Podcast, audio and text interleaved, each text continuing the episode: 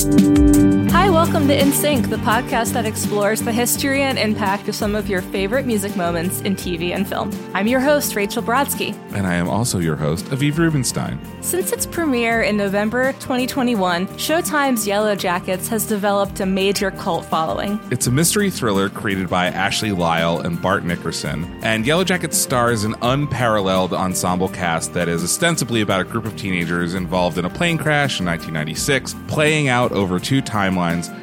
Yellow Jackets, named for the teens' doomed high school soccer team, explores what the crash survivors must do to survive in the Canadian wilderness and how, even after their rescue, their older counterparts are coping more than 25 years later. Not only has Yellow Jackets spawned a dizzying number of Reddit threads with fans hunting for clues and Easter eggs as to just what the hell is happening to the stranded teens in the 1996 timeline and their adult counterparts in the present day timeline. The show has also earned major props from fans and critics for its use of music. Craig Wedren and Anna Waronker, members of the rock band Shudder to Think and That Dog, respectively, composed the very 90s alt rock theme song No Return, and season 1 features era specific needle drops ranging from Liz Phair's Supernova to the Smashing Pumpkins Today, Alanis Morissette's Uninvited, Salt-N-Pepa's Shoop, Hell yeah.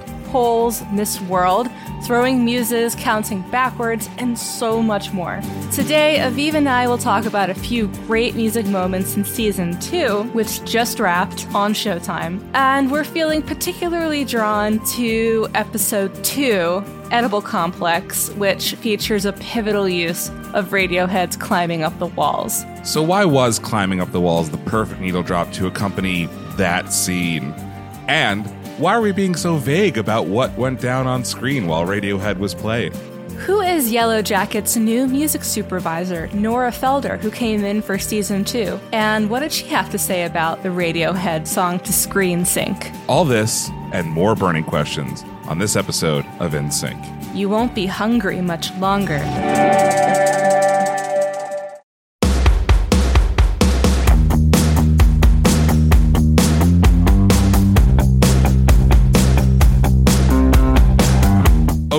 So here's a TLDR on Yellow Jackets.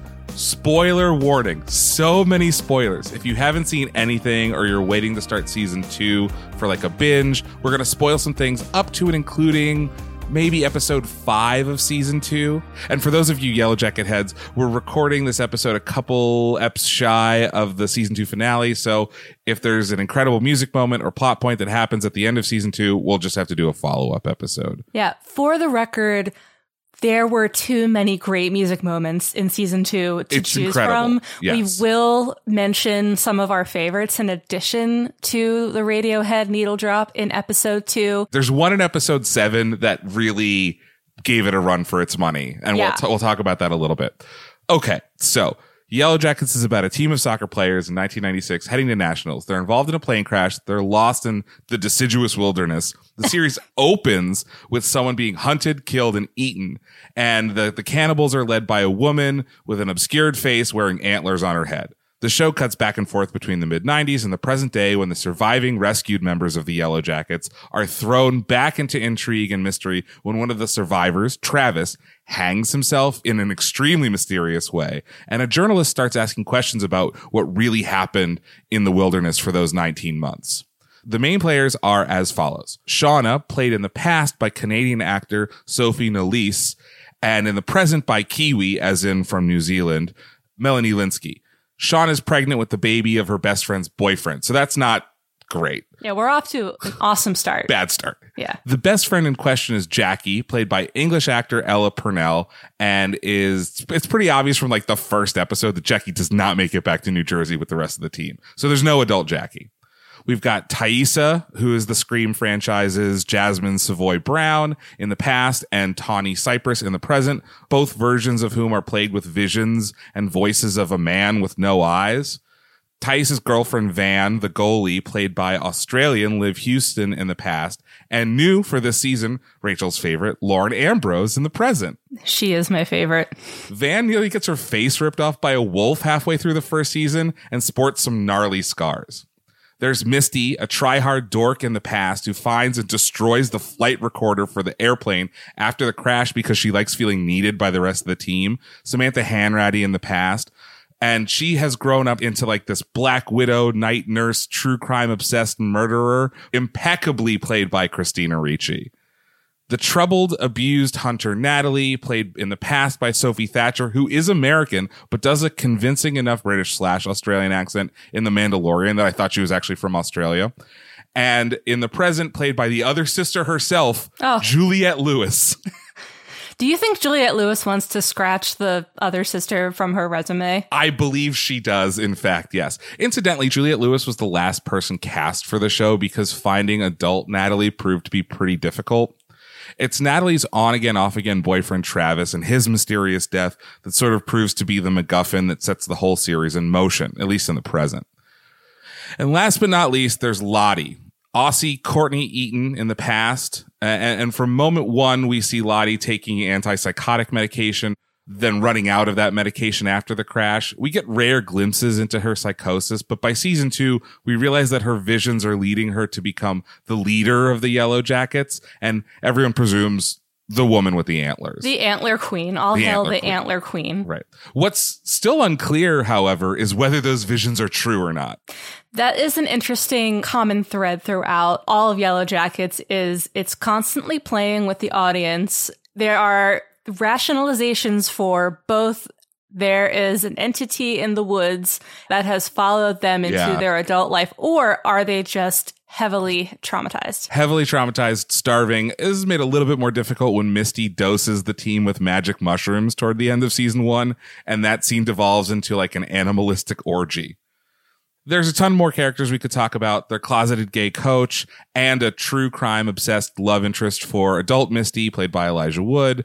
Uh, but we only have so much time. I mentioned, by the way, everyone's nationalities or most people's nationalities because the like accent management on this show is extremely intense. Say more about that. Well, so we have a lot of Brits and Aussies, and there are only a few characters who are playing the same nationality as their counterpart. So Sophie Thatcher and Juliette Lewis are both American, but young Shauna is Canadian, adult Shauna is from New Zealand. Van, young Van, Liv Hewson is Australian. Lauren Ambrose is American. So not only do people have to kind of drop their accents, but they have to manage the speaking style of their counterpart. I'd like to point out how brilliant I mean, I know I'm a Lauren Ambrose fan, She's but great. It's it's impeccable. watching her capture her younger counterparts because we've only seen what like the younger Van and Mhm. then and Lauren Ambrose's like capturing of like the speaking style, the gestures. It's not over none of the characters are overwrought. So typically in movies, you will be able to identify a young person who has grown up into an old person because they will wear the exact same haircut and glasses. And that doesn't really happen in this because that's not the way real life works. The closest thing you get to that is Misty, who has similar hair and similar glasses, but uh, every actor has picked up the subtle tendencies of their counterpart. And I think the Natalies are better in this season because they have had more time to examine each other. Though I'm on record now, at least, as not being a huge fan of Juliette Lewis in this show. I think that she she's kind of on a different show than everybody else. but uh but young young Natalie is incredible. All the all the young actors are like pitch perfect. I don't disagree with that take. I'd have Yeah. to think about it a little bit more, but I can see why you feel that way. Yeah. Yeah. So we only have so much time, and I want to dive in a little bit on how the show got made because I think this is a super interesting story. It all started in 2017 with a bad idea. As so many good things do. Exactly. So on August 31st of 2017, a simpler time, the Hollywood Trades reported that an all-female remake of The Lord of the Flies was being developed as a feature film. Do you remember this? I really don't remember that, no, but I think I was probably following TV a little less closely hmm. then. I remember this very vividly because at the time I was developing a kind of a remake or an interpolation of Lord of the Flies, and I was like, "Well, shit." we were also doing a lot oh, of no. oh no Oh, We were- nor. I- I'm trying to say nor and oh nor, as the the TikTok could say. Yeah. at this time we were we were doing a lot of gender flipped remakes the ghostbusters answer the call had come out the year before Mhm. oceans 8 was about a year away so the internet jumped into action and proceeded to dunk on this for being just a horrible idea and kind of missing the point of the original lord of the flies which is a lot about toxic masculinity.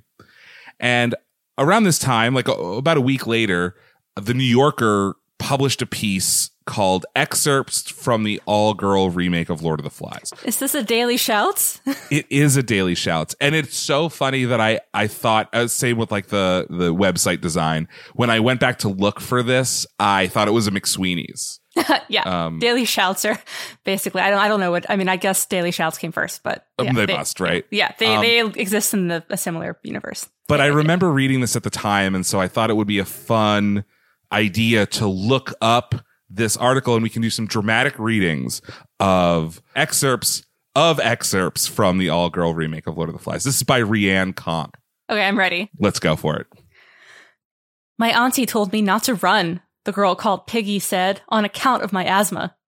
Asmar? Uh, yeah, replied Piggy, assuming she must have misheard. Asthma. Like, it's hard to breathe. Wait. Oh my god, Ralphie said, rummaging through her purse. This is random, but I think I actually, yeah, here it is. I totally have an inhaler. It's just been sitting in here since I had bronchitis last year. You can have it. Okay, this is from a little later on. We need meat, Jackie said. The Littluns have had nothing but fruit for days. I'm a vegetarian, said Ralphie, so I'm honestly fine. Jackie rolled her eyes. Yeah, I think you've mentioned it, but the rest of us would really like to not die from protein deficiency. That's a common misconception, actually, Ralphie offered. There are a lot of ways to get protein without needing meat. Yeah, Simone added. I mean, I eat meat, but I've read that it's actually great for the environment and for your health to have at least one meat free day a week. So that's what I'm thinking of this as. Jackie was annoyed, but stopped herself from saying something rude. Hadn't she just been talking with her therapist about how she's always sabotaged her new relationships? Okay, she nodded. You're right. Back home, she started a blog about what she had learned from her weeks going vegan. Her friends all secretly agreed that it was insufferable, but also that at least she hadn't murdered any of them and started worshiping a pig god. And another thing, Jackie This is said. like a little later on. And another thing, Jackie said, should we have a rule that whoever has the conch gets to speak? You know, so no one gets interrupted. But who, ventured Simone, is here to interrupt us? The girls looked around. It was true. There was no one. They left the conch on the beach. Later, when they were rescued, the group agreed that Mora should take it home since she was so crafty and could probably do something neat with it. Mora painted it seafoam green and used it to store jewelry, which eventually inspired her to open her own Etsy shop, which was moderately successful. This one's my favorite. Simone staggered out of the woods, her hair matted and muddy. She wore a crude garment that she had fashioned out of leaves, and her eyes were wild. Simone! cried Roger. I love your dress. Thanks, Simone said, gesturing. It has pockets. Okay, and a little later. And that, concluded Sam, is how Matt Damon broke up with Minnie Driver on Oprah. Ralphie wept for the end of innocence, the darkness of man's heart, and how she would never watch Goodwill Hunting the same way ever again. So, Rachel, Yes. I thought this would be like a fun diversion in our episode. I love it. But what do you notice about these excerpts? Well, first, they're not taking place in the 90s, so I guess that wasn't a feature yet. Yeah, this doesn't directly have anything to do with Yellow Jackets. Right. It's just like, what if a bunch of teen girls were stranded on an island? So it does make me. Lord of the Flies, yeah. So it makes me think of Wilds, the Wilds. Did you see that? Yeah, I mean, I didn't see it because it came out around the same time as Yellow Jackets, and I was like, I had made my choice. Um, season one was good. Uh, season two, I feel less sure about. So Hmm. That's that's really what this reminded me of the most. Or that there's a show that just came out, Class of 07. So it reminds me like a Oh, little yeah, bit Class of that. Class of 09. no, no, no, Class of 07. That's not the Kate Mara show? No, no, I'm talking about the Australian show, Class of 07 with I cannot remember any of their names because I didn't research it ahead of time and I'm normally really bad at names. But the terrifying girl from the movie Smile is in it. Oh, sure. And The one that looks like all the other Australian actors. yeah, I suppose so. And she's great. She plays an excellent reformed mean girl who has to be mm. mean again in order to survive. But that's what this like dramatic rating is kind of It's- reminding me of. It's weird. It's weird that there's a class of 07 and a class of 09. I know, and So seemingly no relate because I haven't I haven't seen That's is it- about the FBI. right, right, because Yeah. Class of 09 isn't about a reunion, right? No, I think it just takes place in three different time periods. That's what I Okay. gather from the billboard that's on Santa Monica and, And Virgil. Virgil. I've also passed it. But what jumped out to me reading this is there's a Jackie. oh yeah. You caught it, yes. There's a there's a Jackie in this, and I feel like there's a Simone and a Sophie in Yellow Jackets, but I'm not positive. Not sure about Simone. Sophie, feel like that could be like a peripheral character. Yeah, I think so. But also, the last one that we read was about Goodwill Hunting, and Right. what and what year did Goodwill Hunting come out? 96. 97. 97. 97, yeah. 97.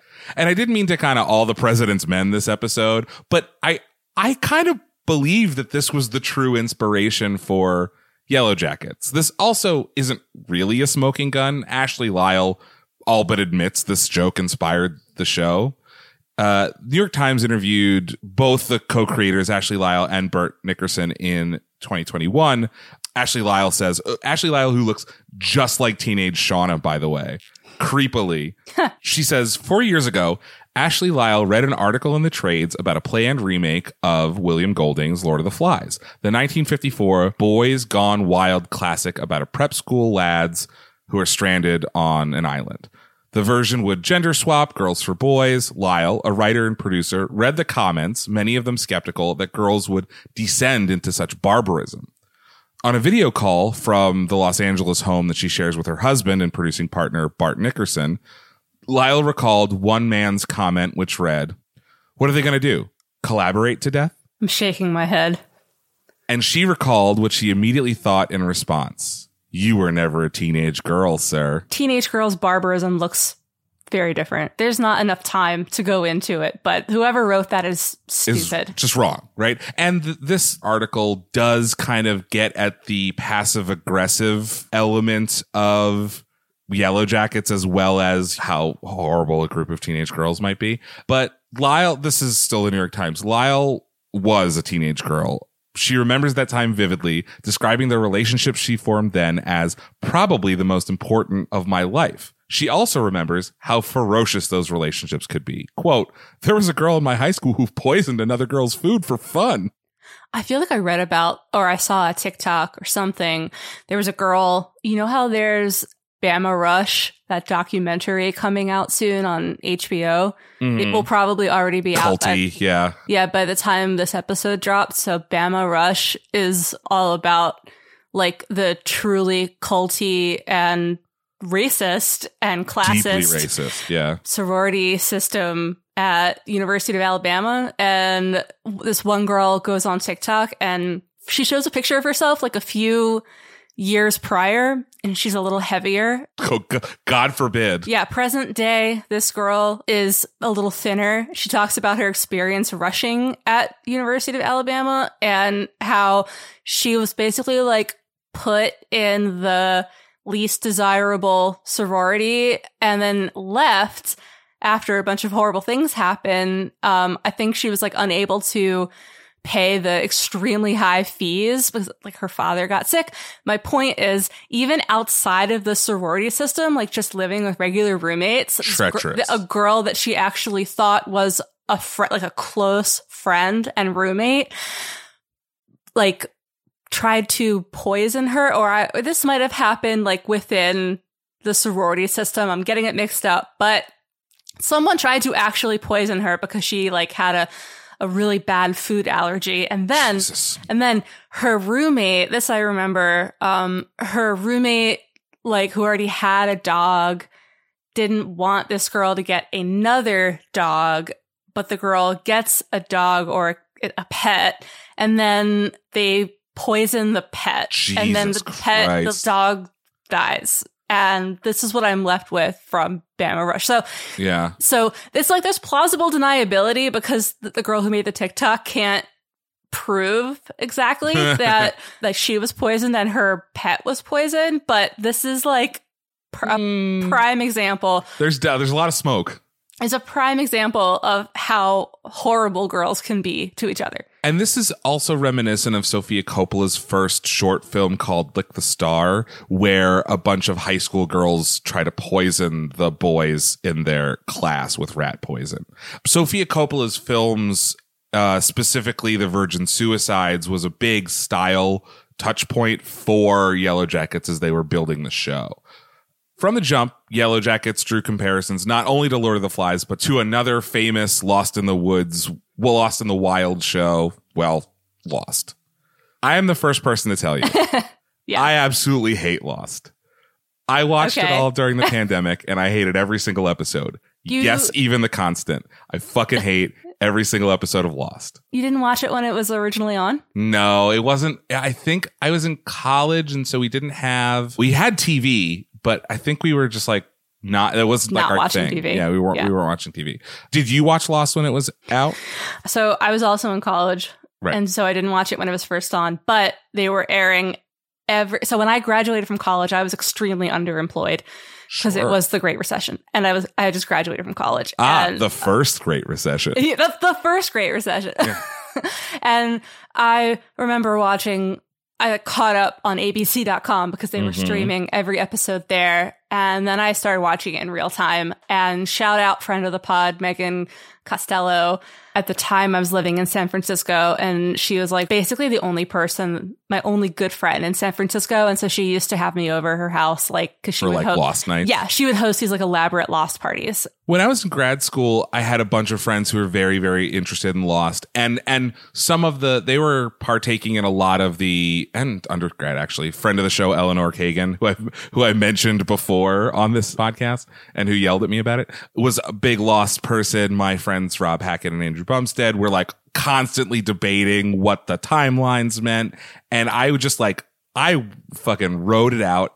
And everyone famously knows that the the lost finale is divisive or disappointing or whatever you want to call it.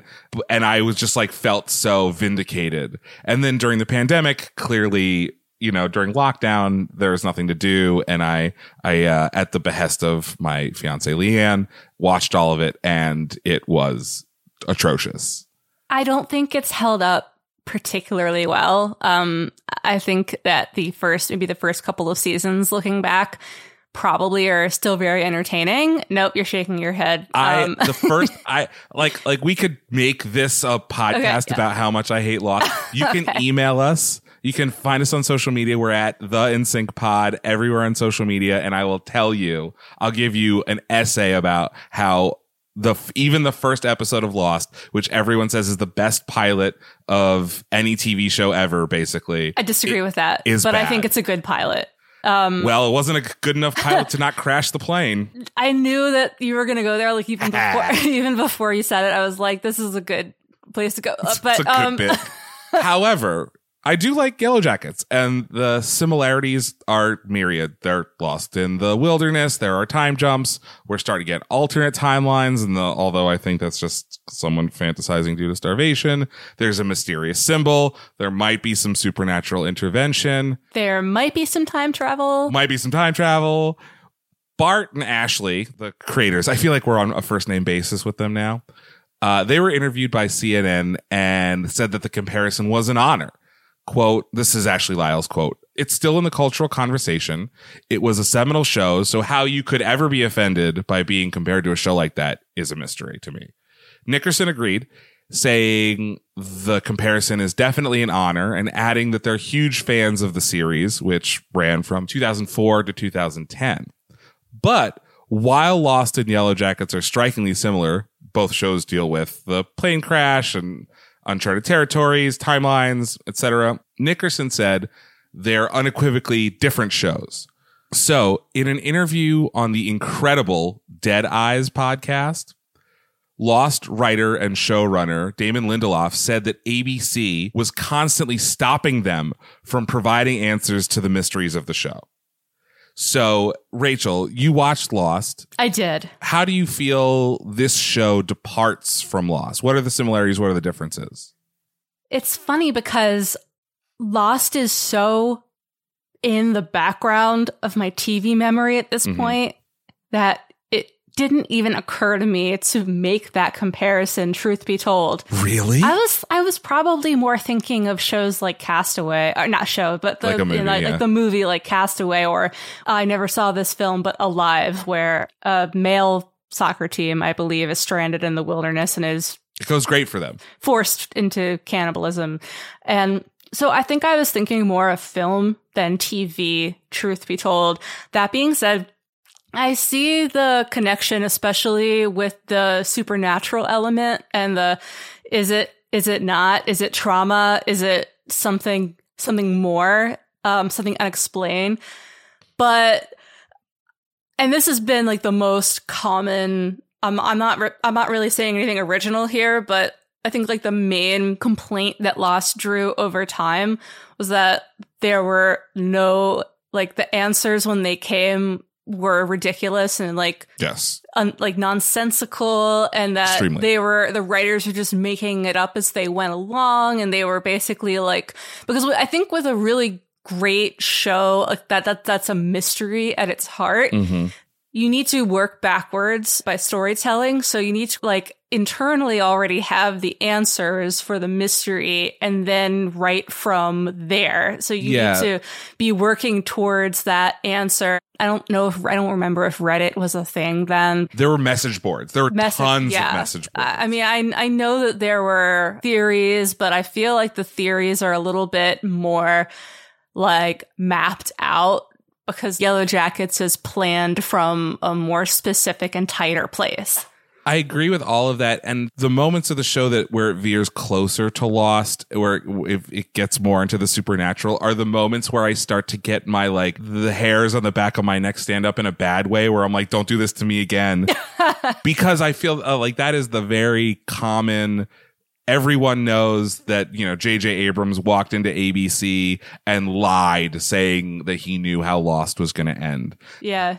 But there is another element to that. In an interview on the incredible Dead Eyes podcast, we're going to have Connor on the show one day. Lost writer and showrunner Damon Lindelof said that ABC was constantly stopping them from providing answers to the mysteries of the show because they had a 24 episode season. And once they started answering the mysteries, the show would be over. That combined with the last writer's strike in 2007, which incidentally was when Ashley Lyle and Bart Nickerson moved to LA to be TV writers. For me, this all combines to causing significantly more than half of Lost's 121 episodes to be just treading water. There's episodes in season one where they just decide to build a golf course. There's so much filler. there's so much filler and and you know i i credit the writers for a lot of stuff because i am at, heart- a writer and i also denigrate the writers for maybe a lot of stuff that wasn't their fault so episodes like the filler episodes the writers knew that they were filler episodes. They just had to hit their episode quota. Well we don't make hmm. tv like that anymore. Mm-hmm. If yellow jackets did 121 episodes that would translate to 13 seasons. Yeah. teenage shauna would be as old as adult shauna by the end of it.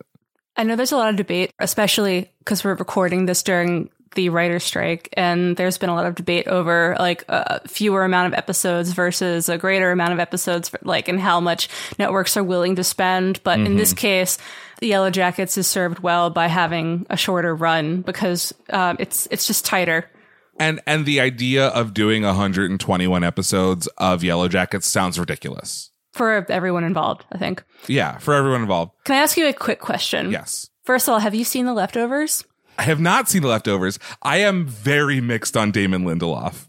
Let me I- tell you. I used to, okay, well, first I want to tell you how I used to, when I worked at the Recording Academy in Santa Monica, I used to walk to a coffee shop every now and then, and like I'd walk out like through the back parking lot uh behind the buildings to get to this coffee shop and I would pass Damon Lindelof's parking spot because it had his name Oh, amazing. and I would just kind of like always check it to see if there was a car parked there. What kind of car does he drive? No one was ever parked in that spot, but it was there. And, uh, anyway, you should you should watch The Leftovers. I've the, heard it's very good. the first season is you have to be in a strong mental space to watch it, but season two, season three so worth it. So worth it. Just maybe don't binge it because of the strong mental oh, place Of statement. of I just depressing- yeah, the the- it's yeah, it's it's really like the pilot episode is one of the most emotionally wrought pilot episodes of any TV show that I think I've ever seen. So I'll, I'll tell you, I was 100% negative on Damon Lindelof for a long time because I didn't, I just chose not to watch Lost, but uh, the the alien movie he wrote, Prometheus, is one of the worst movies I've ever seen in my life. one day we're gonna have to talk about Prometheus because I secretly like it. You secretly like it? Oh I mean, I God. know, I know it's not good. It's just entertaining. It's Yeah. so silly. It's, uh, I it was so bad that it got him bullied off of Twitter. yeah, I don't. I don't take it like as canon, Sure. but Why wouldn't you? I just. I don't. I don't know. I saw it in the theater. I was entertained. I knew it was dumb. It was so bad. I don't know. It's like how when I, whenever Fear comes on TV, I have to watch it. It's Fear very- is excellent. very similar feeling. Yeah, Prometheus is the fear of the Alien franchise is a is a real bold statement. uh, in sync exclusive. And then I watched the Watchmen show because I really like the Watchmen. Um, and no one could do it worse than Zack Snyder. And um, and I liked that quite a bit. And then I heard his interview on Dead Eyes, and I was like, "Well, maybe it's not all his fault." um, and so I, I'm warming, I'm warming to Damon Lindelof. I think that you would become a fan if you watched The Leftover. It's like it's I wouldn't compare it to Lost, but like think about if Damon Lindelof like had full creative control and like didn't have to answer to ABC execs. Well, let's hope, man. Yeah. But the the showrunners Nickerson, Lyle, and Jonathan Lisco are are also concerned about a lackluster finale. The showrunners of of Yellow Jackets, so they know that they're being compared to Lost, and they're like, "Well, we shouldn't end like that." This is from CNN. Not everything will have a concrete explanation, but I think that anything that can will. This is Ashley Lyle. She said, there are things in life for which there will never be a concrete explanation, and I think that's something that we are also looking to explore. Jonathan Lisco said that the writing team will, quote, have to follow our instincts when it comes to explaining things and to what extent. This doesn't put me at ease, Rachel. Because you need things to be explained. I need I need to know that they know. Okay. Um, I think that they know, but I also think that they're like going back and forth between knowing and wanting to stay in the trauma versus supernatural gray zone, Sure. which is such a major theme of the show. the longer that they can ride that gray zone, the better. The I think one of the one of the failures of Lost is they they have like a smoke monster in the second episode. Like like we know that there are all bets are off. so I think that staying in that gray zone is a smart rule. Lisco also says, as an audience member, just to put ourselves in the shoes of the audience for a second, we don't want to be frustrated and overly manipulated. We want answers too. So I'm put slightly at ease. I think that they might know. But much like Lost, viewers are constantly looking for clues to unlock the mystery. And so I'd like to reward some of the folks who are caught up on Yellow Jackets for sitting through our explainer with some talk about the future and maybe some clues that you, Rachel, have noticed and some clues that I have noticed. Okay. I, you know what? I feel like I am not a great person to talk to about clues. and I'll tell you why. because, well, first of all, being like in detective mode while watching TV Yeah. is stressful for me Why? because I get very caught up in the story and the characters. Yeah, you're in the moment. I'm right? in I'm very in the moment when I'm watching something like Yellow Jackets and I do like to think ahead and be like, "Oh, like they did it." Mhm. Or that thing wasn't there before. Like some like it's like I it's not like I don't notice, but I don't like to be in that mode. Um I instead, after I've watched an episode, I like to read recaps, particularly like on Vulture Vulture's great. or go to like on Reddit if I'm like I'm really invested in something that the writer brought up on the Vulture. Uh, Vulture has a good post Yellow Jackets explainer where they're like our spooky, sexy, scary uh, Yellow Jackets theories, and Yeah. I, I they're honestly I just kind of get like lost in that because they always notice things that like I didn't notice. I think I've talked to you before about how I'm a little bit gullible. I'm like a, like I'm like a slightly gullible person, and that's why I fact check so hard on everything. so, as a gullible person, do Yeah. you believe Lottie's account of the events of what happened to Travis? Mm, I do. Oh, Oddly. interesting. I believe that Lottie believes, like, I don't think she's necessary. Well, I think there's definitely some darker purpose to, like, the purple people. Sure. Because there, I mean, there has to be. I don't think anything good can come from, From give us your phones, you can't leave. yeah, and and I don't think anything good can come from like a group of people who've like agreed to just live by a screed. That that's like nothing good can come from that.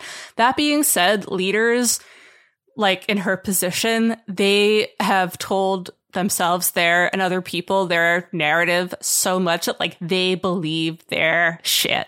Oh, I think Lottie believes that she is Yeah. divine. Yeah. So that being said, I think the parts of Lottie that are like deceptive, I'm not sure if she's even aware of until it's too late. A la what happens in episode seven. You read my mind. Yeah. Yeah. I wanted to talk about a little bit of a metatextual analysis because this is like my wheelhouse, the thing that I'm like very comfortable talking about, which is when we meet adult Van, she's working in like a VHS video store in 2023, which is like, okay, Van. I'm sure that business is going great for you. But I want to talk about the placement of certain movies on the video shelves and what they might mean for the overall plot of the Okay. show. Right. So there is a intense interaction about Lottie as Van is stacking or like right in front of a VHS box for a movie called The Fisher King. Have you ever heard of The Fisher King? I have. I haven't seen it, but I've heard of it. It's great. It's about a guy played by Robin Williams who, after experiencing a trauma, starts hallucinating that he is a knight of the realm in like King Arthur's court and has to defeat the Black Knight who is coming for him. So this, to me, very clearly mirrors Lottie's descent into like hallucinatory, you know, feeling like you're, you know, Mhm. divine, touched by Mhm. God. An- another one, a quick one is that Van recommends to one of her customers to watch Watermelon Woman, which is a mid 90s indie movie about a lesbian who works in a video store. hmm So this is this is what tipped me off to that there is a reason for these things. hmm And the last one I want to talk about, which I think I don't quite have the full understanding of yet, is that there is a Sunset Boulevard poster not only at the front desk of the video store, but also in Van's like apartment in her house. Yeah. And so Sunset Boulevard is David Lynch's favorite movie. Mm. He named one of his characters in Twin Peaks after a character in Sunset Boulevard. And it's about a woman whose career has passed her by and she becomes delusional that she's meant for greatness and she's going to star in a remake or a first time make of the opera slash play Salome. She refers to it as Salome. Hmm. And so I don't know what this is quite about just yet, other than you've got this kind of past her prime woman who's delusional. Maybe is Lottie, Oh. maybe is Careful how you say past your prime, Don Lemon. that's true, but this is like part of the plot Right. of the movie is that sh- the world is No, I, her. I'm just a never going to hear that phrase the same way ever again. I'm, I'm not. I'm not taking. She's a- over the hill. Yeah. She's 35. Um, no, no, she's like uh, she was a Yeah. silent movie actor, and and she Mm. couldn't transition to talkies. Mm, mhm. Um, it is one of the best movies ever made. It is it is unbelievably good. And there's also like a weird dead animal in it that I don't really want to get too far into. And like Mhm, mhm. it kind of that does some flashback stuff. It opens with like the main character dead in a pool. There are connections, but I want to know what it means. I don't yet. I mean, I'm fixating on the David Lynch element. Well, there is more than just this David Lynch connection to talk about today. Yeah. After season one, Bart and Ashley admitted to cruising Reddit and looking at fan theories of what was going to happen. Oh, yeah, I saw that. And I can only hope that they're listening and they can give us an answer to the Sunset Boulevard question. The musical moments in Yellow Jackets are to behold. And season two is even better than season one. The first season had over 50 needle drops from 90s period songs and modern usages. And the theme song, No Return, which was written specifically for the show by Anna Waronker and Mhm. Craig Wedren. Yeah. Like many viewers, I was convinced that it was from a Riot Grrrl band that I didn't know. I, I was too. Uh, and I compulsively Shazammed it at the beginning of every episode and like Googling lyrics. And Yeah. this was before it even made it onto the internet. I was like, what the fuck is this song? It's amazing. Yeah. Craig Wedren was in an alt rock band in the 80s and 90s called Shudder to Think. Until the writing of this episode, I was unfamiliar with that band. They sound a little bit like the Toadies meets Marcy Playground. And Anna Waronker was in a band called That Dog, which Yeah. I had also never heard of. Yeah. But about writing the song, Waronker told Pitchfork it was like Radiohead and David Lynch made a theme song. There you go. So our Radiohead needle drop of the day seems kind of like an inevitable moment. And we also have this additional David Lynch connection. The theme song itself is a bit like a snake eating its own tail, the Ouroboros. Um, Singer songwriter and 90s queen Alanis Morissette recorded and released a new cover version of No Return, which plays at the top of episode four of season two, and that's it. Alanis told Variety, quote, I love the original version of No Return. It's just a perfect song. Hard agree. Uh, it was a little daunting to be asked to reinterpret it, but I see parallels between Yellow Jackets and my perspective while songwriting. The sheer intensity, that going for the jugular with no fear around, going for the profane. She added, I've strived my entire career to support the empowerment of women and sensitives and see the world through the female lens. And what's so wonderful about this show is that each character is allowed to be dynamic and complex as opposed to oversimplified and a reduced version of women. This kind of mirrors our conversation about bitch a few I agree. So it's back. Yep. Which is, which is, I have to stress, not an Alanis, Alanis Morissette song. no.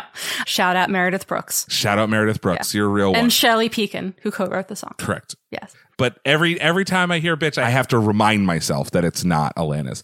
The re-record of the song is basically the same with a slightly different mix and Alanis vocals, but the this song fucks. This song is so good. Uh, yeah, it's the kind of title sequence that you just never want to hit skip on. Yeah. Yeah, you just want to watch it all the way through. We are gonna maybe do like a, one day like a top ten title sequences episode, and this one is is very up there for me. Yeah.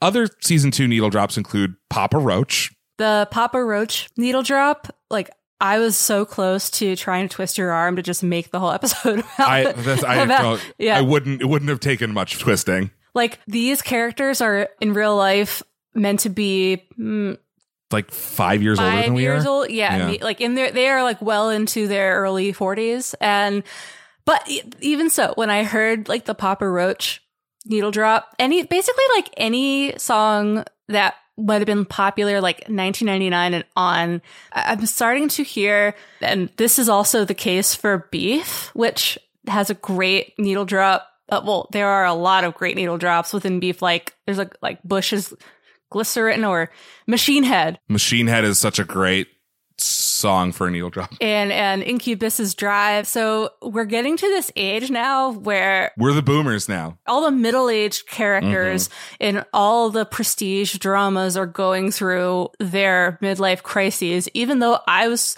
led to believe that our generation isn't capable of having a midlife crisis because um, we haven't like if a midlife crisis is about having everything you've ever wanted and then being Yeah, we're not gonna sad that. that's like not our story But we're the first generation with the quarter life crisis, which That's true. I digress. So many of these shows are using these songs from middle school for us. Yeah. And this is making me turn to dust like on a daily basis. And that that is that's the end of that rant. For context, the Papa Roach needle drop is very brief, and it's when Shauna's cuckolded husband and Jackie's ex boyfriend, Jeff, is like angry in his car and he turns on some like pump up music, and it's Last Resort by Papa Roach, which adds to the weird dark comedy of the show. The show is funny, as funny as a show about like people starving in the woods and potentially eating each other can be. And yet it like tells you exactly who this person is too. Cause he is like a gym doof. Yeah. Do you remember those pictures of like Paul Ryan, former House Majority Leader Paul Ryan, like pumping iron? I do, and he's like, actually, My yeah. favorite band is Rage Against the Machine. And Tom Morello's like, never talk about us, you piece of shit. yeah. Keep my wife's name out of your mouth. Yeah. We also have Four Non Blondes punctuating Adult Van's arrival. We have Staying Alive, which is used in a really interesting context in episode five as its intended CPR song. Right? You're supposed staying alive is like the right number of beats per minute to do CPR to. And Yeah. there, and there's like a sound alike in the Elijah Woods car stereo, which leads me to believe that they couldn't get the rights to the actual staying alive. They didn't use like some theatery version of it. Isn't he like really into show tunes? Is there a theater version? What like did they do a fucking Saturday Night Fever the musical? I don't know. I, I honestly have to go back and, and double Yeah. check that. I, I kind of like blacked out while they were like Doing the theater talk, songs. doing the theater stuff Yeah. because yeah, I just I. I think you're right that it's we're led to believe that it's like some theatrical version of it, but I Yeah. was unfamiliar that if that existed. We also have Sparks' "Angst in My Pants," which is an incredible song, and I highly recommend the Sparks documentary, The Sparks Brothers. Hmm. Blur song too, when Shauna finally gives birth to her baby. Elliott Smith, Nirvana's "Something in the Way," which is really having a second life thanks to its inclusion in Batman oh yeah, in the movie The Batman. One of those is correct. the Uh, Batman. The Batman. A musical performance by John Cameron Mitchell playing an anthropomorphized parrot, Caligula. Caligula. And very notably, Lightning Crashes by Live. Without spoiling anything, Lightning Crashes is a great sync for this show in this moment because it's about one life ending and another life beginning. And it's also very commonly misinterpreted as a song about an abortion or a baby otherwise dying. For a really deep dive on Live and Lightning Crashes, you can check out an episode of my other show, Lyrics for Lunch. Nice cross promotion. Thank you. But Very Rachel, good. you talked to Live. You I talked did. to Ed Kowalczyk of Live. I did. Yeah, this was like five years ago, I guess, at this point, which was like wow because numerous lawsuits ago.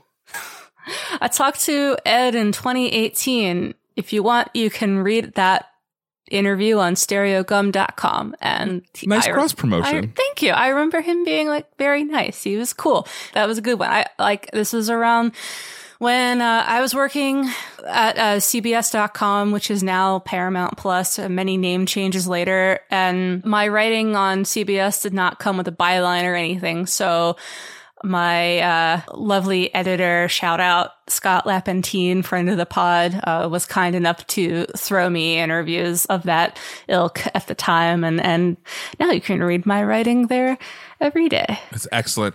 Uh, For for this podcast, Lyrics for Lunch, I do a lot of research into like news articles and stories behind famous songs, and I have pulled Rachel's articles without knowing it, like I love when that happens. a couple times. It's because I own the internet. Yeah. I personally think that the music in season two is significantly better than in season one. This could be for a couple of reasons. One is that they have more money now that the show is a hit, but there is another reason. They did switch music supervisors. So, can you talk a little bit about how that happened? Well, I didn't find in any. There may be some like context out there as to uh, how Nora Felder came in and Jen Malone left, but I want to note that Jen Malone is certainly no slouch as a music supervisor. She worked on Euphoria and Wednesday. I believe it is Jen Malone we have to thank for Goo Goo Muck making it in to Wednesday. Yeah, and to clarify, like I don't think that the music in season one is bad, but I was just like blown away by the, the we were it was really an embarrassment of riches for us as we were trying to figure out what song to talk about today. Truly. But I think it's really worth quickly talking about Nora Felder. Speaking of working backward, when we started this show, I was probably less familiar with some of like the biggest names in music supervision. It only has to do with like my love for the songs themselves and the placement and never really being in the position to like do the research of like, well, who, and, and, and for me, like this show is kind of part of that. Like, let's deep dive into Yeah. the supervisor. So I think that they don't get enough credit. Like, that's Yeah. not just your fault. Like, I think the industry does not give these people enough credit. Totally. And Nora, she's a force. I mean, according to her IMDb bio, she started booking artist showcases in New York in like downtown clubs, ranging from The Cure to INXS. So we're talking like some, So, a couple of unknown bands. yeah, some high caliber 80s bands. And later she worked as a VP of production for Phil Ramone. And then it looks like in the 90s, she moved from New York to LA and her first project, first film project was Romy and Michele's high school reunion, which completely blew my mind. We're going to do an episode on Romy and Michele. Someday, uh, I'll talk to her about that. I'm putting it out there. Incredible. I'm manifesting it because that's one of my favorite music movies and just movies in general of all time. And in addition to Romy and Michele, Nora has worked on Showtime's Californication, Stranger Things. She is who we have to thank for the big Kate Bush running up that hill summer 2022 moment.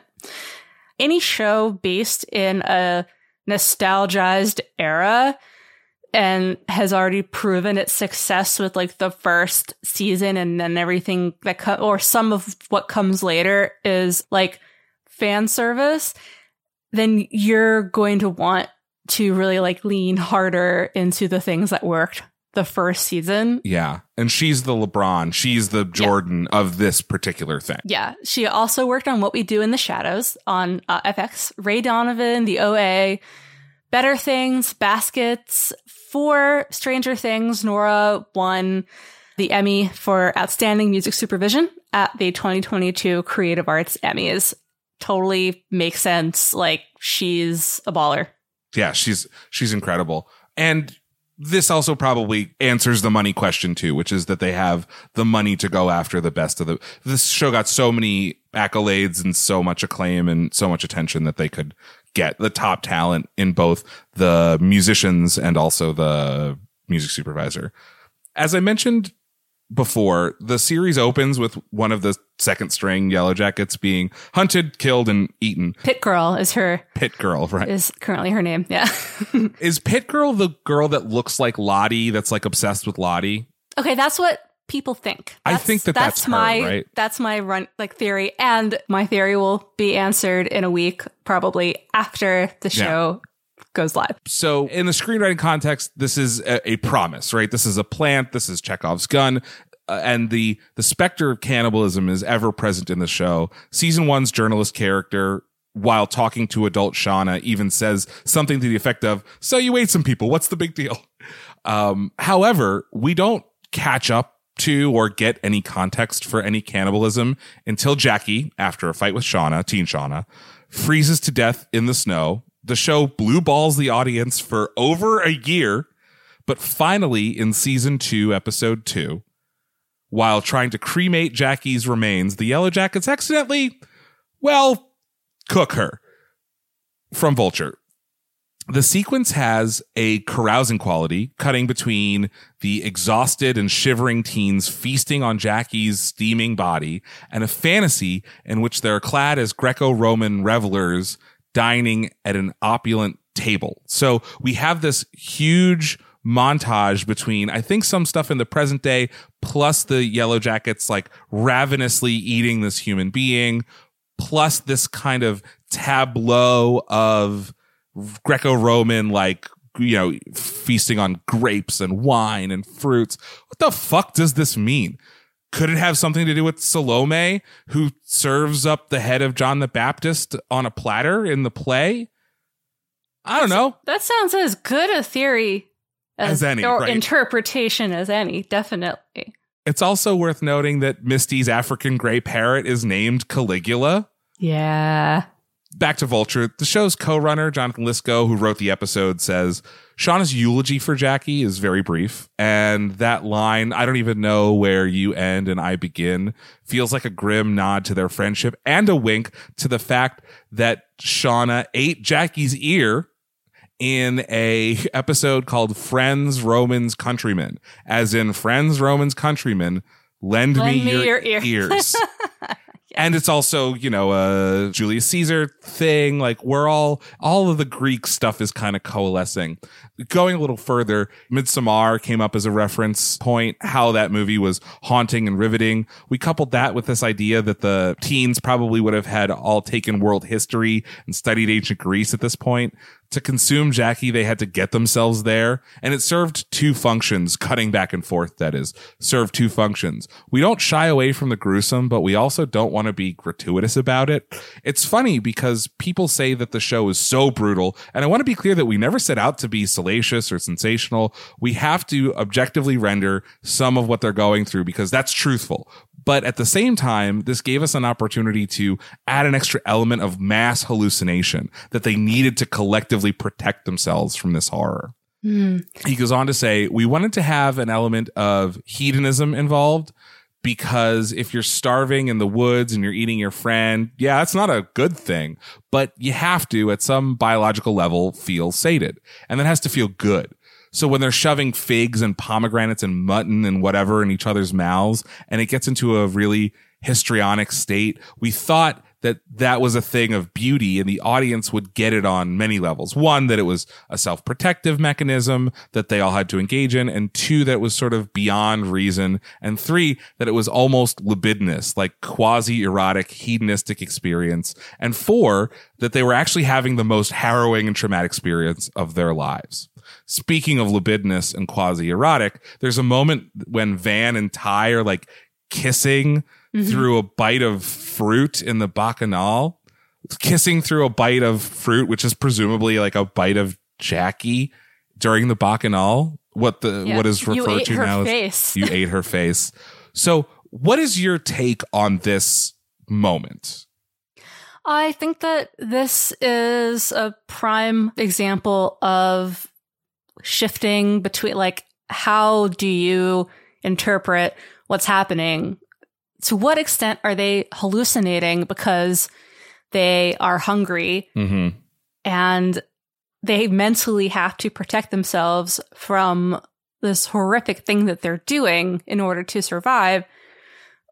So trauma versus entity in the possible entity in the woods um that, ha- Transporting them. that has um yeah made them appear different and they're living they're sort of dressed in an elevated way which i thought reflected like in the pilot episode there's like a ritualistic element to what the whole group are doing and especially lottie as the antler queen Potentially. potentially.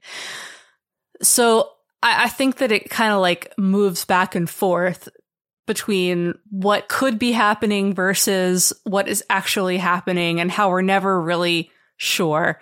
I I think that that is completely accurate, and of course, is like there's no way to know, and I and I definitely feel Jonathan Lisco's like what he's saying, right? Especially number three, this like quasi erotic hedonistic experience that is then being kind of match cut with this this Caligula esque bacchanal.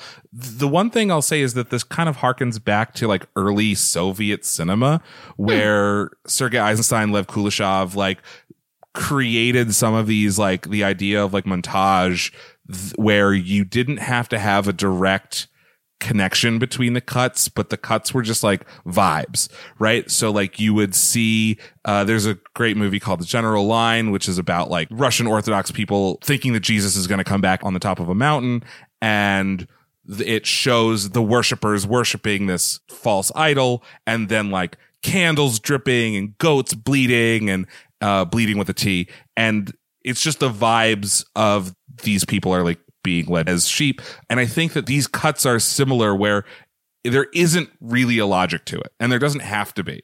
It is this totally vibe based. This is how we're, this is how they feel. This is how we want you to feel. And I think this might be an example of one of those things that Ashley Lyle says sometimes are just left as a mystery. Did you ever watch The Americans? No, I never watched the. Oh, I know that this I is like I've a thing about this. this show. I've asked you this before. I know. I think. But well, all I want to say is that um when asked to describe what the Americans were about, like the showrunners basically just said, this is a show about family. Yeah, right. And I think when you pull out a bit, like in the same, in a similar way to look at like a bird's eye view for the like Yellow Jackets, it's just a show about high school, like a group of high school girls eh, or just high school.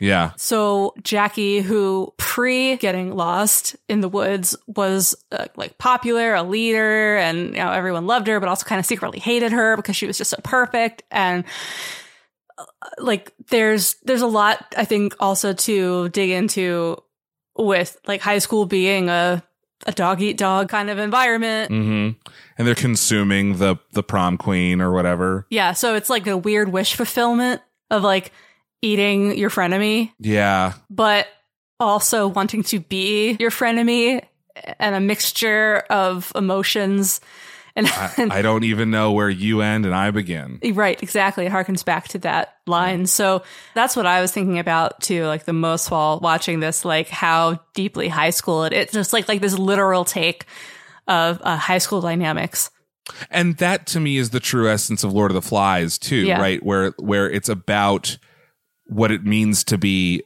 in in the original novel, what it means to be a man, right? An adult in the in the contemporary era of which it was taken. This is like the same, right? It's like what does it mean to be a human being?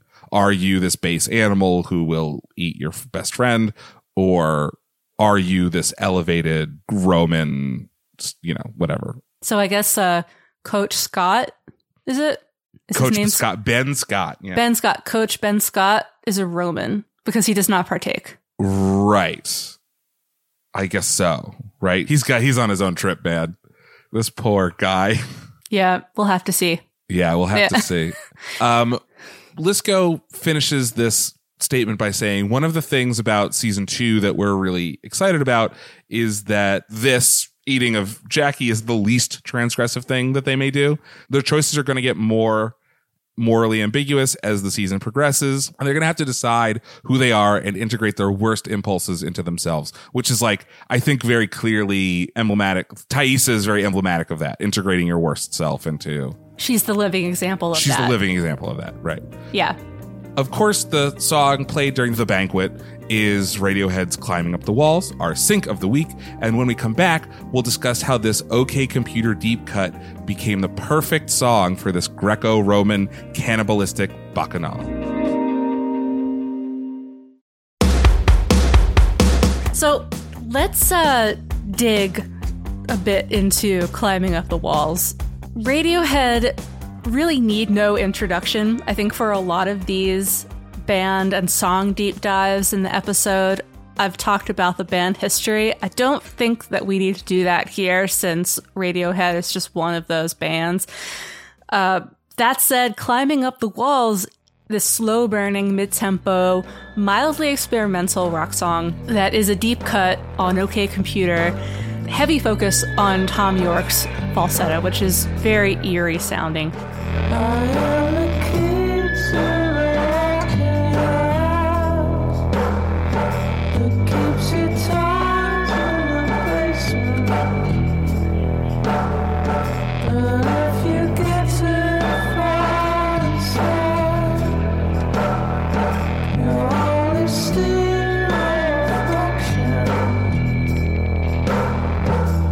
And the album itself, OK Computer, came out in June 1997.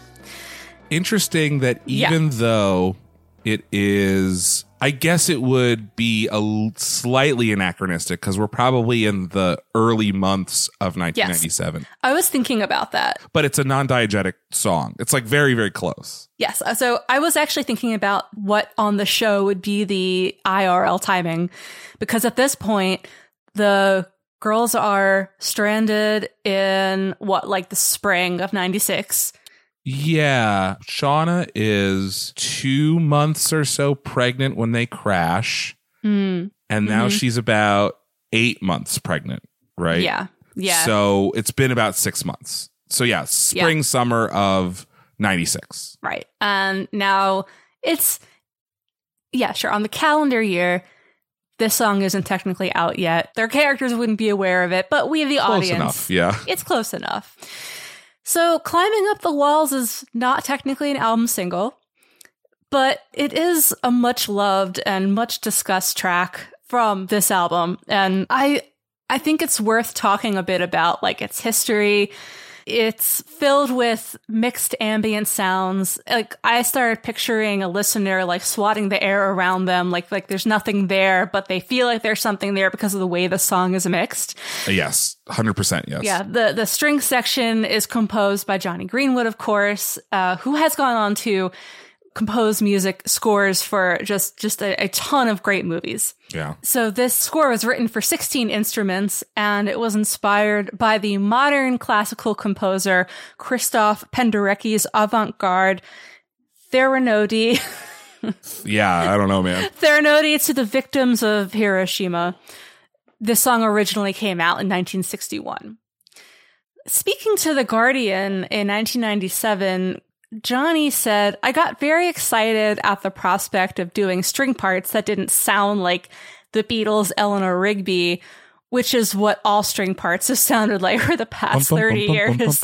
Mhm. Yeah.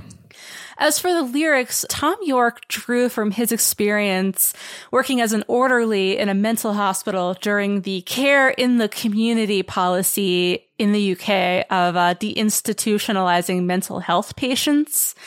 I found that really interesting because this sounded, before I researched it, I was like, well, this sounds very Thatchery.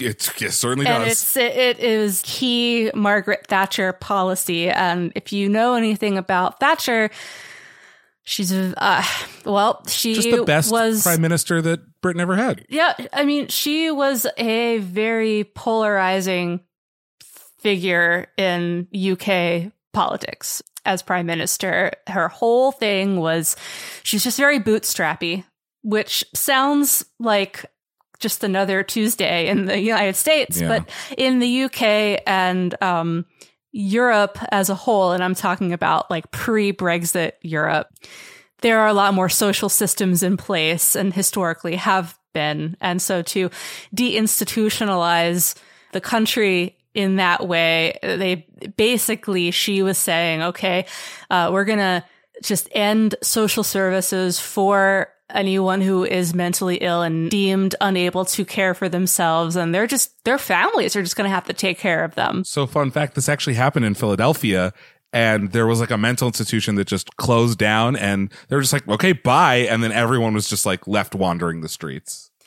Yeah. Uh, so this this was not a popular policy. Probably doesn't even need to be said. but so what Thom Yorke said at the time in a New York Times. So I think he was also drawing on an 80s New York Times article about serial killers as well. And uh, so he says about climbing up the walls, this is about the unspeakable, literally skull crushing. I used to work in a mental hospital around the time that care in the community started, and we all just knew what was going to happen. And it's one of the scariest things to happen in this country because a lot of them weren't just harmless. It was hailing violently when we recorded this song.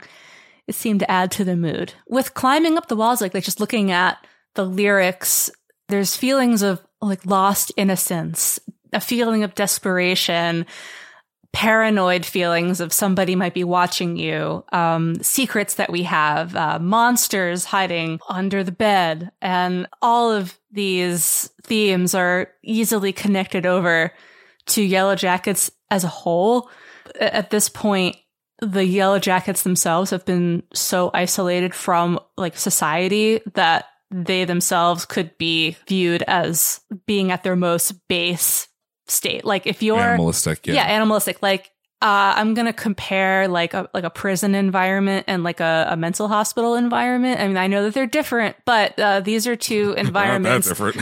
these are two environments where they kind of have like their own rules, or perhaps a lack thereof, and the laws of civilized society cease to exist, and people who live within these environments are just at their most base animalistic selves. And it's like, what do you do? What choices do you make in those scenarios? And that's, that's kind of how I drew the connections to the themes of the song. The idea of like innocence lost, being desperate, feeling like you're never alone, and yet you're more alone than you've ever been. This is what I thought about. Yeah, I completely agree with you. And there are a handful of very direct connections between climbing up the walls and Yellowjackets, specifically this uh, care in the communities program that Thom Yorke says inspired the song. There's like a entire plot point of someone going to a mental institution and maybe being let out a little bit too early. So at the end of the scene, as they are feasting as we continue to, to watch them feast, it starts snowing, which turns out to snow them in uh, and trap them into their little cabin for the next few months. And even lyrically, the song goes, it's always best when the cover's up. I am the pick in the ice. Don't cry out or hit the alarm. You know, we're friends till we die, which seems like lyrically pretty ominous mm. and foreshadowing of what is happening on the show. Perfect. You you must be a professor. A I must be a prof- some kind of professor. Yeah, that's the name of your next album. Some kind of guy. Why do you think that this works so well for just from a music perspective? So the down tempo is really really effective because or mid tempo because if this were a 90s or 2000s moment you would get this really charged up tempo horror type music. And some of the better or best music cues either either like needle drops or moments of score are in certain ways ironic to the tone of the piece. There's a great scene in Eternal Sunshine of the Spotless Mind where Joel and Clementine are meeting maybe for the first time and the score is only happening while they're talking. And then when they stop talking, the score stops. And so it becomes extremely awkward. So it's like the music is almost commenting on the scene. There's also a very famous scene in the movie Face Off where mm. Nicolas Cage shoots a bunch of people to somewhere over the rainbow, which is excellent. I've always been afraid to watch Face Off. Oh, Face Off so good. Well, it's just the idea of I, I have this phobia around faces being off of peop- of faces. Well, you'll guess like, what happens in Yellowjackets. Yeah, but they don't really like. Are you talking about Van? Van, and also like you ate her face. Yeah, but you don't like see it. You don't see it. Yeah, you yeah. don't. You don't really see it in Face Off for very long. Okay. So I think that there is a little bit of that at play where it it feels a little there's like a little extra poetry and and kind of space in the song to allow us to fill it with our own mental horrors. Right? It's yeah. like too pretty of a song and it lets the viewer in on the character's mental state which is like this is a good thing for them not a horrifying thing. Before we wrap, I want to shout out another use of an OK Computer deep cut, also bringing it back to Lauren Ambrose. And what show would that be from?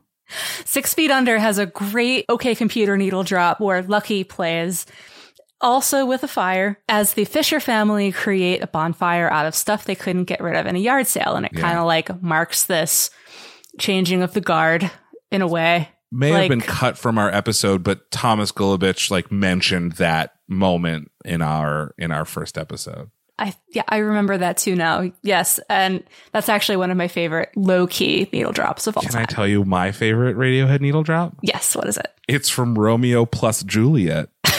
it's exit music from a film, which was written, I think, specifically for that movie. But it is I one of my top three Radiohead songs. I think it is gorgeous, gorgeous song. Awesome. Speaking to CNN about choosing climbing up the walls for the big cannibalism scene, Nora Felder said, The song seems to refer to those unspeakable monsters that can live in one's head. I can't think of a more perfect way to hauntingly accent that scene, aka the feast. In that same interview with CNN, Nora also talked about choosing Papa Roach's Last Resort. Hell yeah. Explaining that that song was scripted and quote served as a perfect physical outlet for Warren whose anxious feelings were riding high while sitting alone in his garage. I thought it was just the probably the funniest, like you were saying earlier about how funny that scene it's is. such a funny moment. and just like watching him rock out and like just beat the shitty minivan seats to the beat of last resort and he means it there's nothing ironic no. there's nothing ironic about his enjoyment of last resort nor should there be Nor should there be. nor should there be So Yellowjackets has become a runaway hit for Showtime, and the show was renewed for season three three months before season two premiered. However, the writers' room for season three only met for one day in May of 2023 before the writers' strike shut the room down. The 2007 writers' strike famously interrupted the fourth season of Lost. So is history repeating itself, or will Ashley Lyle and Bart Nickerson and Nora Felder be able to break the curse of the strike? oh nice full circle Thanks. I guess we'll have to find out Thanks for listening. Where can people find us on the internet, Rachel? you can find us wherever inter- the internet is found Wherever on the internet. we're just here. You can find us at the Insync Pod on Twitter, on TikTok, on Facebook, whatever, on Instagram. Yeah. We have a website. It's cool. It looks really cool. You can listen to all of our episodes. Do you want to plug your personal uh, accounts? Sure. Yeah. I'm on Twitter and Instagram at Rambo Calrissian. Rachel's at R.E. Brodsky. RE Brods on Oh, Instagram. fuck, I fucked that up. Sorry. You're fine. It, it varies. I'm at, I'm at Rebroads on uh, Instagram and Rachel Broads on Twitter. I am very Googleable. Very, I'm very SEO friendly. I'm also quite SEO friendly. Good. It's I E N. And until next time, signing off for the Yellowjackets, I'm Aviv Rubenstein. I'm Rachel Brodsky. Buzz buzz. Buzz buzz.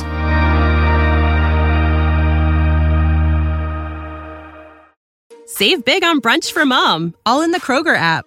Get 16 ounce packs of flavorful Angus 90% lean ground sirloin for $4.99 each with a digital coupon. Then buy two get two free on 12 packs of delicious Coca Cola, Pepsi, or 7UP, all with your card. Shop these deals at your local Kroger today or tap the screen now to download the Kroger app to save big today. Kroger, fresh for everyone. Prices and product availability subject to change. Restrictions apply. See site for details.